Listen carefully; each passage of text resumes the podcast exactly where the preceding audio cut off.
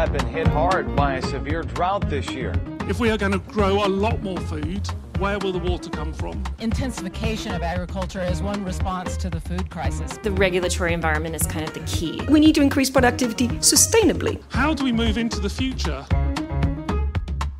Hello, my name is Franziska Gaupp, and I'm the host of the Food Systems Podcast.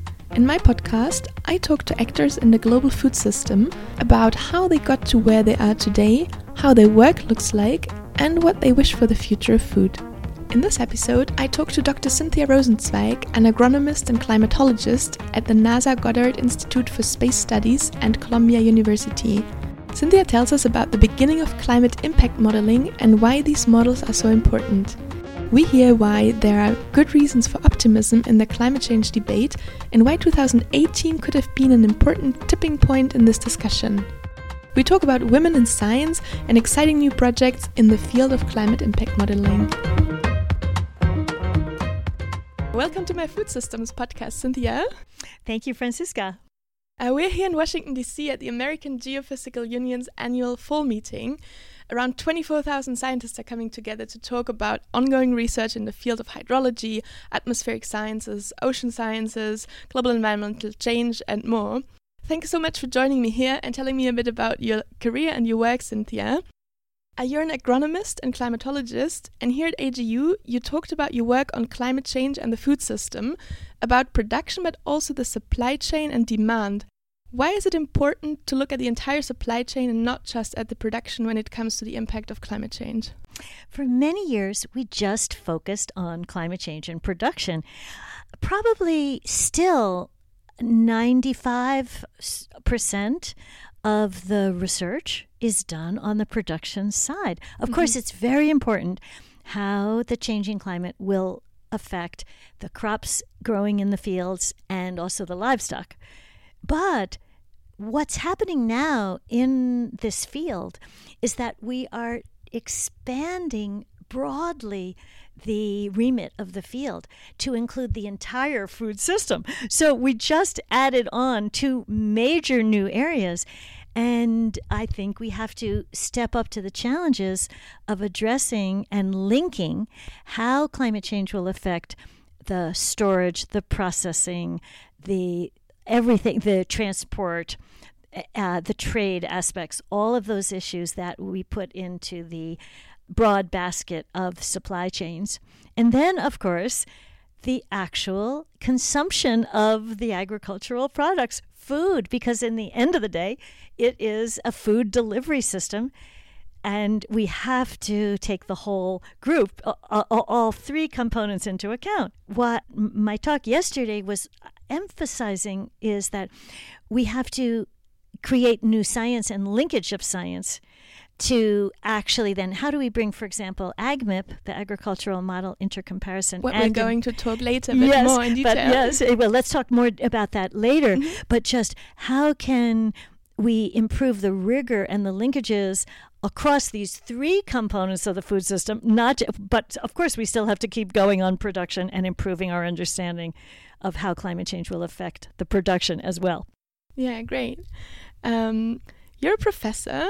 You are a co chair of New York City's panel on climate change and you advise local policymakers. You were recognized when the Nobel Peace Prize was awarded in 2007 jointly to Al Gore and the Intergovernmental Panel on Climate Change, the IPCC, because you had provided important contributions as lead author. In 2012, you were named as one of the 10 people who mattered in 2012 by the science journal Nature. This is incredible impressive. However, I would like to start at the very beginning of your career and I want to learn about your path and how you ended up where you are today. You were born in the 1950s in a suburb of New York City, right? And I think you said you didn't like the suburbs at all. That's right. Actually, um, I was born. I think actually Wikipedia has my wrong birth date. Oh, so but you have to correct it. I don't want to. I was born in 1948. Oh, okay. And I lived it as you're absolutely correct. I grew up in the suburbs um, all the way through high school, and I basically swore to myself as I, I was um, leaving home that I only wanted to live either in the country or the city. Uh, and no, no more suburbs. Um, and that led me to actually move to uh, the country, but a very special country in Tuscany in Italy and to have a farm there when I was very young. I think that was after you finished your bachelor's degree. Is that no, right? It was it before. Wasn't. It was before. Oh wow! And so my real roots as an agronomist go to one of really the heartlands of, of agriculture in the whole world. Which so how old were you when you moved to Italy? Um, maybe twenty. Wow! I guess that was quite an adventure at that time. it was very much an adventure, and I I, mo- I went there with my uh, my soon to be husband. Uh, we actually got married there. Oh wow! In Florence, um, but we wanted to. He had done an anthropology project with uh, contadini. They're called um, the the country people in um, in Tuscany. He had done a project with them and gotten to know a family that made their own Chianti wine, that made their crushed their own olive oil, and he told me about all of this. And I said we must go. And so what we were doing there when we were 20 years old was learning about how to do all those things. And that is what is my real roots of why I became an agronomist. At, later on, when I w- came back and then I finished, then I started again all my education in agronomy. Wow. So would you say that it's important, in your opinion, to have a practical understanding or experience in farming before someone goes into crop modeling? I definitely do. And we were discussing this at the AgMIP town hall here at the AGU. And I think that it's just such a fun uh, agriculture and production of food is such a fundamental human activity that you I really encourage everyone, uh, you know, young, young, middle, and old, to spend time on farms the way that I was able to do when I was young, because then, you know, you then whenever you look at some data, right, you have like, oh, well, you know, you have like what the real thing is and what how complex the the, the actual system is. So then you went back to the US and you did go to university and you learned a little bit about the maybe more the theoretical work connected to farming and agriculture. Uh, you did a bachelor's degree then and a master's in soil and crops from Rutgers University. And during your master's, you were hired by the NASA Goddard Institute for Space Studies, GISS, to study cropland using satellite data. And I think you said Sam Gow- Goward, is yes, that correct? Yeah, yes. he, from NASA, um, who became your mentor later. He came to your department and was looking for a grad student who could work for him. How, how exactly did this happen? Well, um, at that time, NASA was having some programs with their new, relatively new satellite program, specifically on using remote sensing images to learn about crops and crop production. And um, they hoped that then they would, um, you know, and, and to be able to predict yield, uh, which, by the way, there are still very major programs that NASA is still uh, doing this and some wonderful new programs.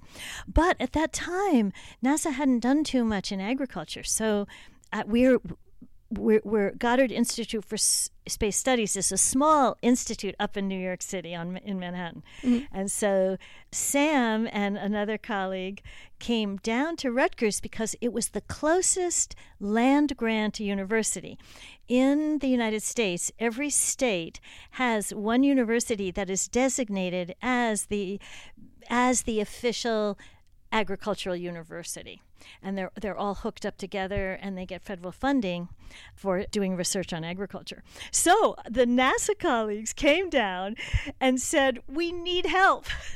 so you were just lucky that I your university said, was yes, close. Was, yes, exactly. I was so lucky that it was just perfect for me, and that's how I got to NASA. And I've actually then been at that institute ever since. Yeah, wow. Um, you started to work on CO2 effects at NASA. You did research on the impacts of a doubling of CO2 on the quality and shift of production regions of wheat. I imagine back then agricultural models looked very different to how they look today. Can you explain a little bit about the models back then? Yes, well, for that very first project, that was my first peer reviewed journal article. And it, I created an expert system for what are the growing degree days for wheat and for the different types of wheat, spring wheat and winter wheat, which have um, different, uh, for example, vernalization requirements. And then I was f- from that expert. I developed the expert system, and then used the. It was really new projections coming from the global climate models, some of the very first ones, mm-hmm. to see well how does how do the models in of the current climate, the GCM, how do how well do they do to replicate the wheat regions of today, um, with that climate and with with the expert system I developed, and then did then it was I think one of the very early projections of how the zonation of crops would move. So that was uh, that was great but uh, you know I, it was like very exciting and i you know i was very happy to very excited to do it but I wrote a memo to Jim Hansen, who is James Hansen, who is a very well known climate scientist, mm-hmm. who is actually from Iowa. And I said to him in this memo, I said, in order to really understand how climate change will affect the future of, of food production, we need to use dynamic process crop, crop growth models, mm-hmm. um, which will then be, because one of the main things we have to do is we need a model that can have the CO2 effects on photosynthesis and evapotranspiration and growth, as well as then the climate change effects on phenological stages and high temperature effects, etc. So we needed to have that time these uh, and the and so I, I, I went to the modelers who were just developing those models, uh, Joe Ritchie, for example, and then in Europe, the models that were coming out of Wageningen, of course. Mm-hmm. And then I said, this is the tool that we really need to use. So that's how it all got started. and in the beginning, so they were purely biophysical models, but later you said you also combined the biophysical with climate and socioeconomic models. So this is where the impact modeling started. Was that already during your PhD? Or? Um, yes. So here's the thing. So I got my master's from Rutgers, and I got the job at Goddard at GISS. We call it GISS. Mm-hmm. And then, and I started doing all this research, and then I started going to conferences kind of like the AGU, a different, you know, conferences. And then I would I would do posters, as you know, young scientists do, and then people would then people would start to ask me to uh, present on it. So I did presentations, and then they would say, and here's Dr. Rosenzweig to give this talk. But I wasn't a PhD yet. So then I said, oh my gosh, I really, I have to have, we have to have truth in advertising. So you first so, did the research and then you realized, ah, exactly. oh, maybe I should get the title yes, to, exactly, for this exactly, research. exactly, exactly. And so then I, um, I had a wonderful experience getting my PhD at the University of Massachusetts. I commuted at that time uh, because I commuted there. I kept my job with at GISS. I then by then also had two small children. Oh wow! And um, and a very f- wonderful husband, who then were very understanding about me going to get my PhD, and so that's how I did it. so how was it to have two little kids and at the same time building a scientific career? I'm it's tough, but absolutely for those women who do want to have family, we have to make it work. Mm-hmm. And mm-hmm. what helped you to make it work? One of the things, yeah, I've thought about this a lot. Um, and now it's now that I, you know, have our research group at um, at GISS, and young women who are just having they, their children now. And in fact, one of my research assistants is is uh, her due date is actually right. I think in two days. Oh wow! Okay. so, and help, you know, just trying to create an environment that they can really, if they so desire, continue with their careers, their research careers, as well as having children. So we're we're working on that right now in our group as well. But a few things I would say. One thing is I was very lucky because I I was living relatively close to the institute sometimes people ha- have to commute quite far to get to their jobs mm-hmm. and i think that makes it harder for the moms or and the parents both parents it's not just the moms but i went because i was in manhattan and I was always just a very fast taxi. If anything happened, like at my kid's school, and I got got it, I could just get there. So I didn't feel far away from them. Okay. Did you also sometimes came, come home then for, for lunch and saw them? Um, uh, not so much for lunch, um, but we, we certainly were able to because it, in that time, and I think still most kids eat their lunch at school, but um, but we certainly then were able to go to every single school play and school dance and uh, see the art projects and and sometimes uh, occasionally go on school trips. So I think that just that's one thing. The other thing I would say is, in general, there's this wonderful spirit. I think it in a family, if it can work, in which everybody is off doing their the kids are at school the mom and dad are at uh, you know are doing their things and then you all come back together and share your day and it's actually i think very positive yeah, and everyone can share their story, what happened to them during the day. Exactly. Yeah, exactly. amazing. Yeah, but I also did, um, we also, just one more thing, um, which is we were very fortunate because we were able to have help. We had Mhm. um, a nanny, and I, I we had we were able to have the nanny for a long time, even when uh, they were able to go to school and come back by on their own. But just to have somebody in the home. And so we were very fortunate. So I think that's also that kind of stability for the kids, so that the kids weren't sort of quote on their own. Yeah. That we were that someone was was always waiting at home. So we were very fortunate. So, when you then brought the different um, components like the biophysical, climate, and socioeconomic models together and started with the impact model, uh, you also used, I think, different crop models and started to compare them. And you once said if you only use one model, you start to believe it, and that's not scientific. And you also said models are tools for understanding to think through ideas. Can you explain what you mean by that? Yes, sure. But first, I want to go back to the socioeconomics first. Yeah.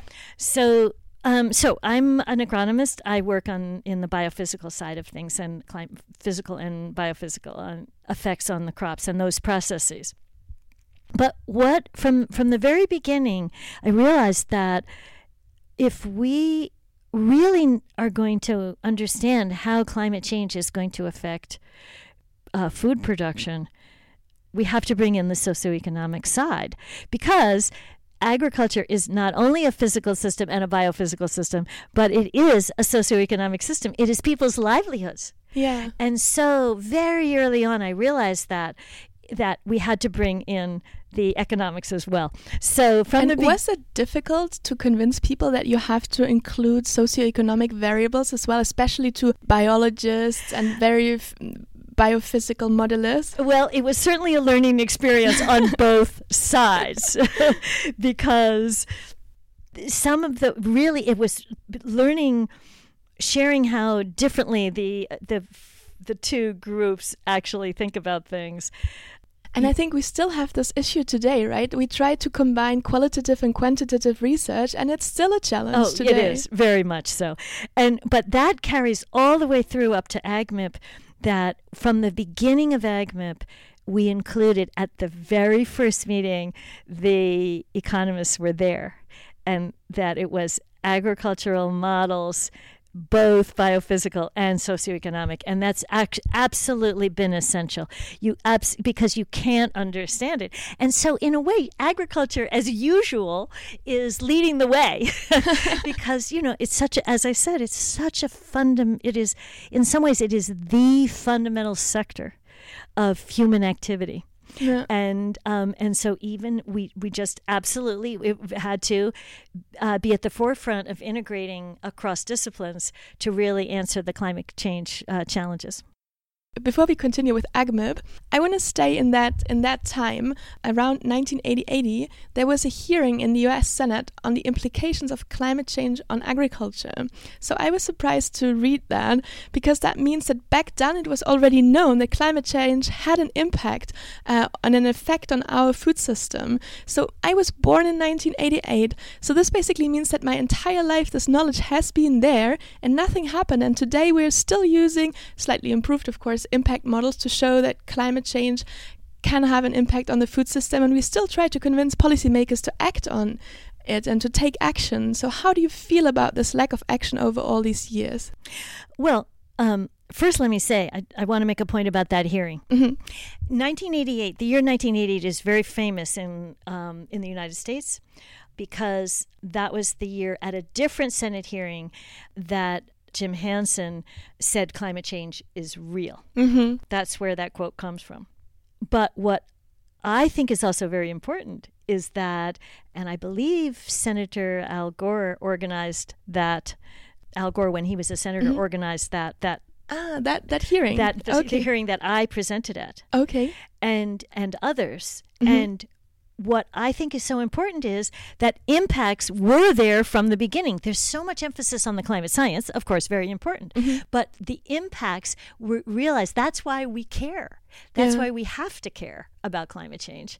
And so that the impacts were there from the beginning. So I just want to say that what one of the th- one of the projects that I'm working on now is creating a climate impacts archive in which we are really creating a timeline of what were the key dates as we understood more and more about impacts. So, anybody who has any material for the archive, or um, or you know would like to work on this, there could be many like history of science. There could be history of science uh, research projects on Ah, this. So, if you have any exciting, yes young yeah. colleagues who would I'll like let to do something, know. Maybe someone who listens to yes, this podcast exactly. will come up to you come- later. I would love it. I would love it. It's all organized um, by year and by topic, and uh, it's all sitting in four storage units in New York City. oh well, this sounds like a really really cool Yeah, project. Maybe right. a master's or PhD Right. project. anyway, let me just now now to answer your question. There has been response. It, it's not, I would say, as as dire. The picture is not as dire as as you um, project.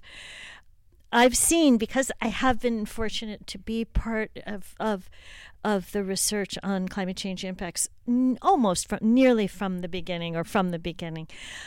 I see tremendous acceptance of the and understanding of the issue through virtually every group in society.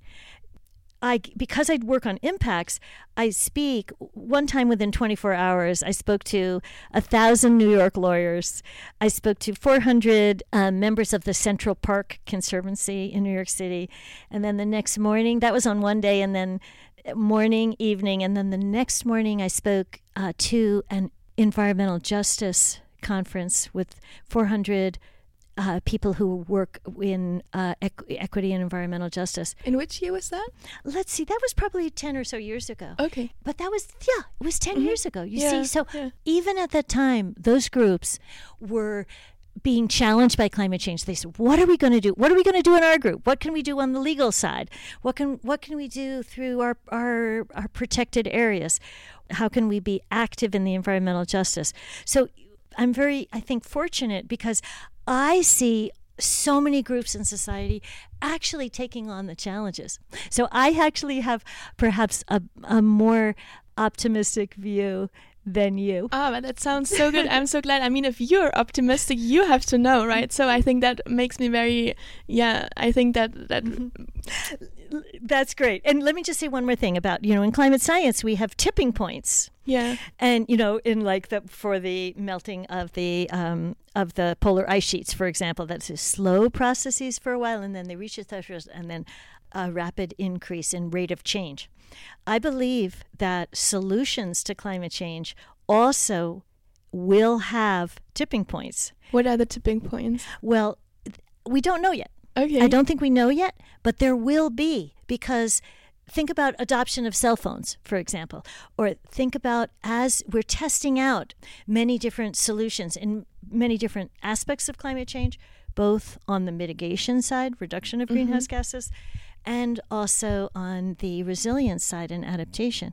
So you And think it will be a technology, or it will be an event that makes people really rethink about climate change? Um, I think it will be. I, I think we've we're perhaps this year we're seeing in with and this is we're here sit, we're here doing this in the United States. The hurricanes that we had um, a year ago, the um, the uh, wildfires, terrible fires and wildfires in California, the incidence of coastal flooding uh, that is occurring um, now, just even with high tides in some areas, on for example, in the Norfolk region um, in in Virginia. So, I believe that there is even this year. I think we could even call 2018 in terms of awareness of climate change. Uh, one tipping point. I think there have to be Okay. many. Some of them have to be okay. tech, some of them have to be tech technological. Some of them have to be social. Mm-hmm. But I really, I, I, I think the one IPCC 1.5 degree C report was extremely important. So I there there is so many things that I think are are beginning to come together. So although we have to say, of course, the challenges are enormous, very real, but I really believe that there there will be these tipping points that are going to lead us to the sustainable solutions for climate change. Yeah, but I'm so glad that you're so optimistic because, especially after this 1.5 degree report that you just mentioned by the IPCC, like a lot of us scientists, we were like, oh, this is so bad. Like, what do we do now? We have the feeling it's not a question of if some of those like biophysical tipping points are reached, it's more a question of when. And it sounded really, really frightening. I know. And you know, your reaction and your friends were also what I was hearing from my colleagues and friends as well. It was just that it was sobering, the 1.5 degree C report. Mm-hmm. I think, and I know I have very, very good colleagues who were who worked on it, that wasn't their intent. I think their intent was to say, because when you look at the feasibility aspects, they say it is feasible that we can But we have to it. ask, we have And to act very very fast quickly, now, yeah. very quickly. So we need those tipping points come coming right away, Franziska. we need them fast. um, yeah, let's hope we, we see those tipping points, and then maybe in 10 years we can look back and then we know it's Let's the tipping points. again, Okay, yes. so we have already an agreement That's now. right. Cynthia, in 10 years we will have another podcast, and then we look back, and hopefully you will. Hopefully you were right. Yes. And 2018 was the year when when everything changed. Yes. Okay, so at the end, I would like to come back to what you started talking about already the AgMIP project. So, in 2008, at a conference in Florida, you talked with a few of your colleagues, for example, Jim Jones, and you came up with this new idea, AgMIP. Can you quickly say what this means and what it's about? Yes, sure. Thanks so much for asking about AgMIP. Um, because we all at AgMIP and Jim Jones, when we see each other, we always say, This has succeeded beyond our wildest dreams. Um, at that conference, um, and it was during a coffee break, um, but there at that conference there was a gr- there was a critical mass of crop modelers. Uh, just really by chance that we were all there. And so we started meeting in the co- in the coffee breaks. And i got over they provided us a room.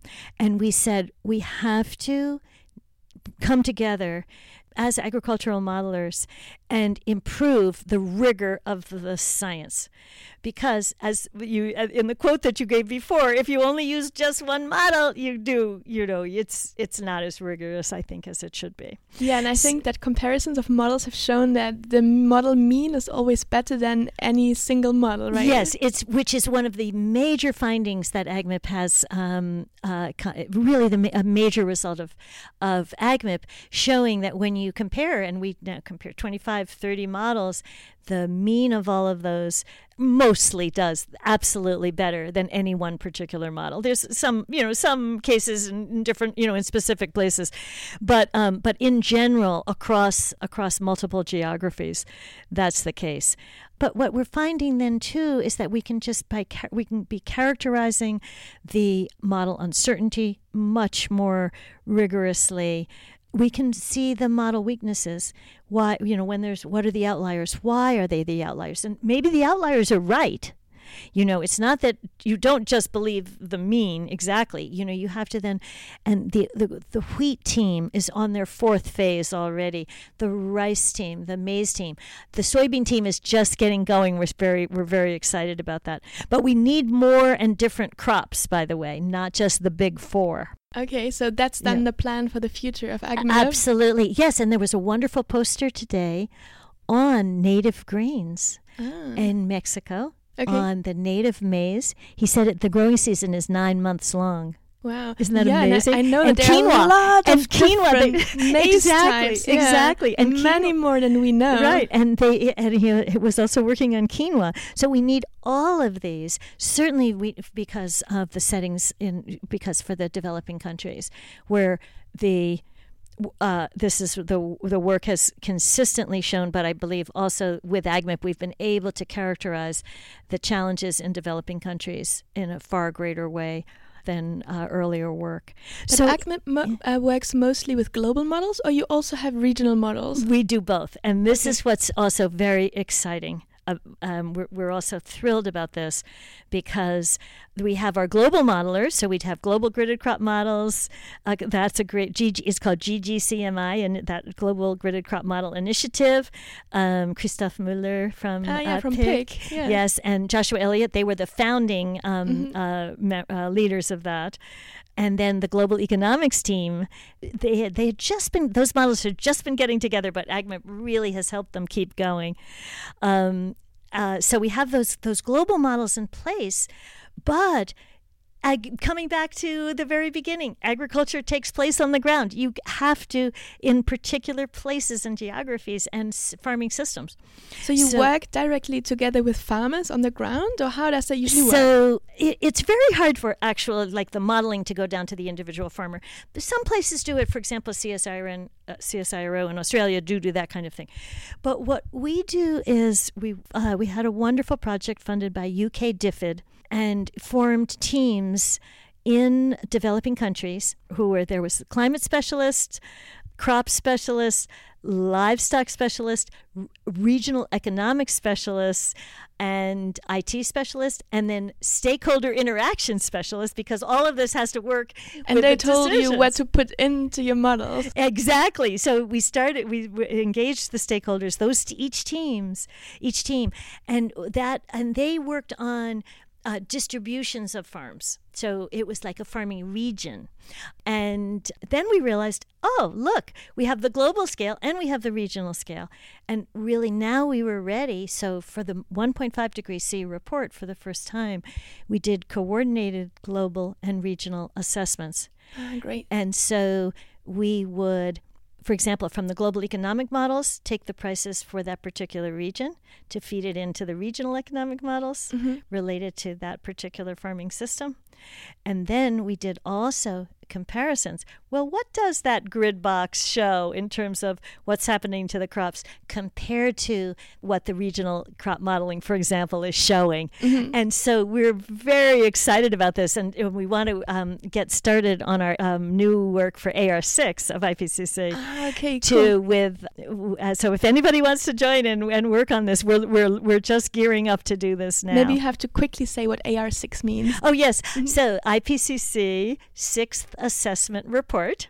It's uh, in process right now. So, um, work uh, scientists always work very hard to to do uh, a lot of uh, to get a lot of papers published that will be then assessed in those in those assessments by the IPCC colleagues.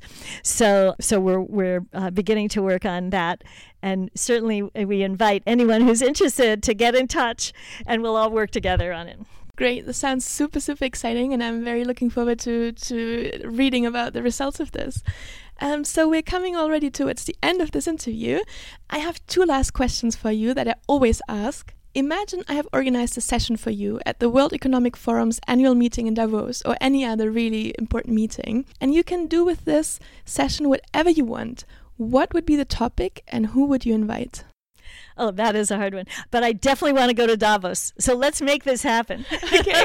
Maybe you have to come up with a really good answer now, Cynthia, and then I will Yes. just call you and say, Cynthia, we have this session organized for you. right. All right. So, um, I w- here's another very hot topic that AgMIP is working on now, which is food shocks. Mhm. and and many other groups are working on this too, and it fits right into the um, I think to to what they talk about Davos. What are the what are the real really important key risks, significant risks that are facing the world, and the large uh, societal uh, groups that that are represented there, and so what we're working on right now is applying that kind of AgMIP rigor across the three we talked about across the components of the food system production and uh, production supply chains and demand Mm-hmm. but under shock and to bring forward that's the session that and we who, would who would who would participate in your panel? so what we need very much is um, representatives from, uh, first of all, the agribusinesses, because they are uh, they're looking at this, of course, but you know the way that the world food system is organized is it's a huge, hugely embedded aspect in our society, and if we need to be changing these aspects of this towards sustainability, towards resilience of climate change, and towards mitigation of climate change, both on the supply side and the demand side in terms of potential change in diets.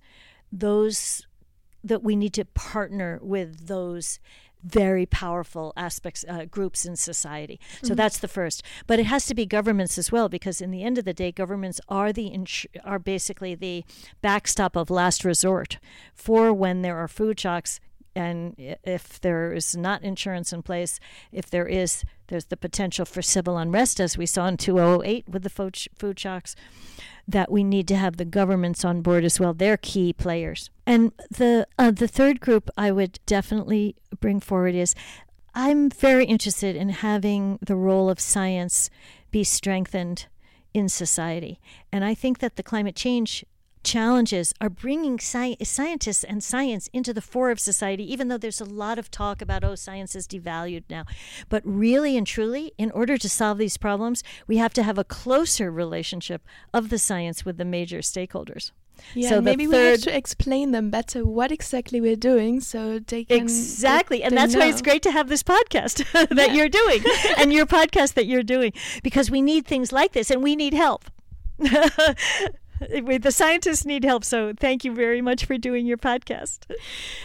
And the very, very last question is by the end of your career, what do you wish you will have impacted and want to be remembered for as an actor in the global food system? Oh wow, that's uh well, I feel, you know, I just right now even I'm just very I just am very gratified that that Ag- we were able to find found AgMIP in that coffee break long ago and that there are there are uh, you know about a thousand i got new members new members were coming in just in the last few days at AGU you know a thousand researchers around the world. It's just wonderful to be part of that.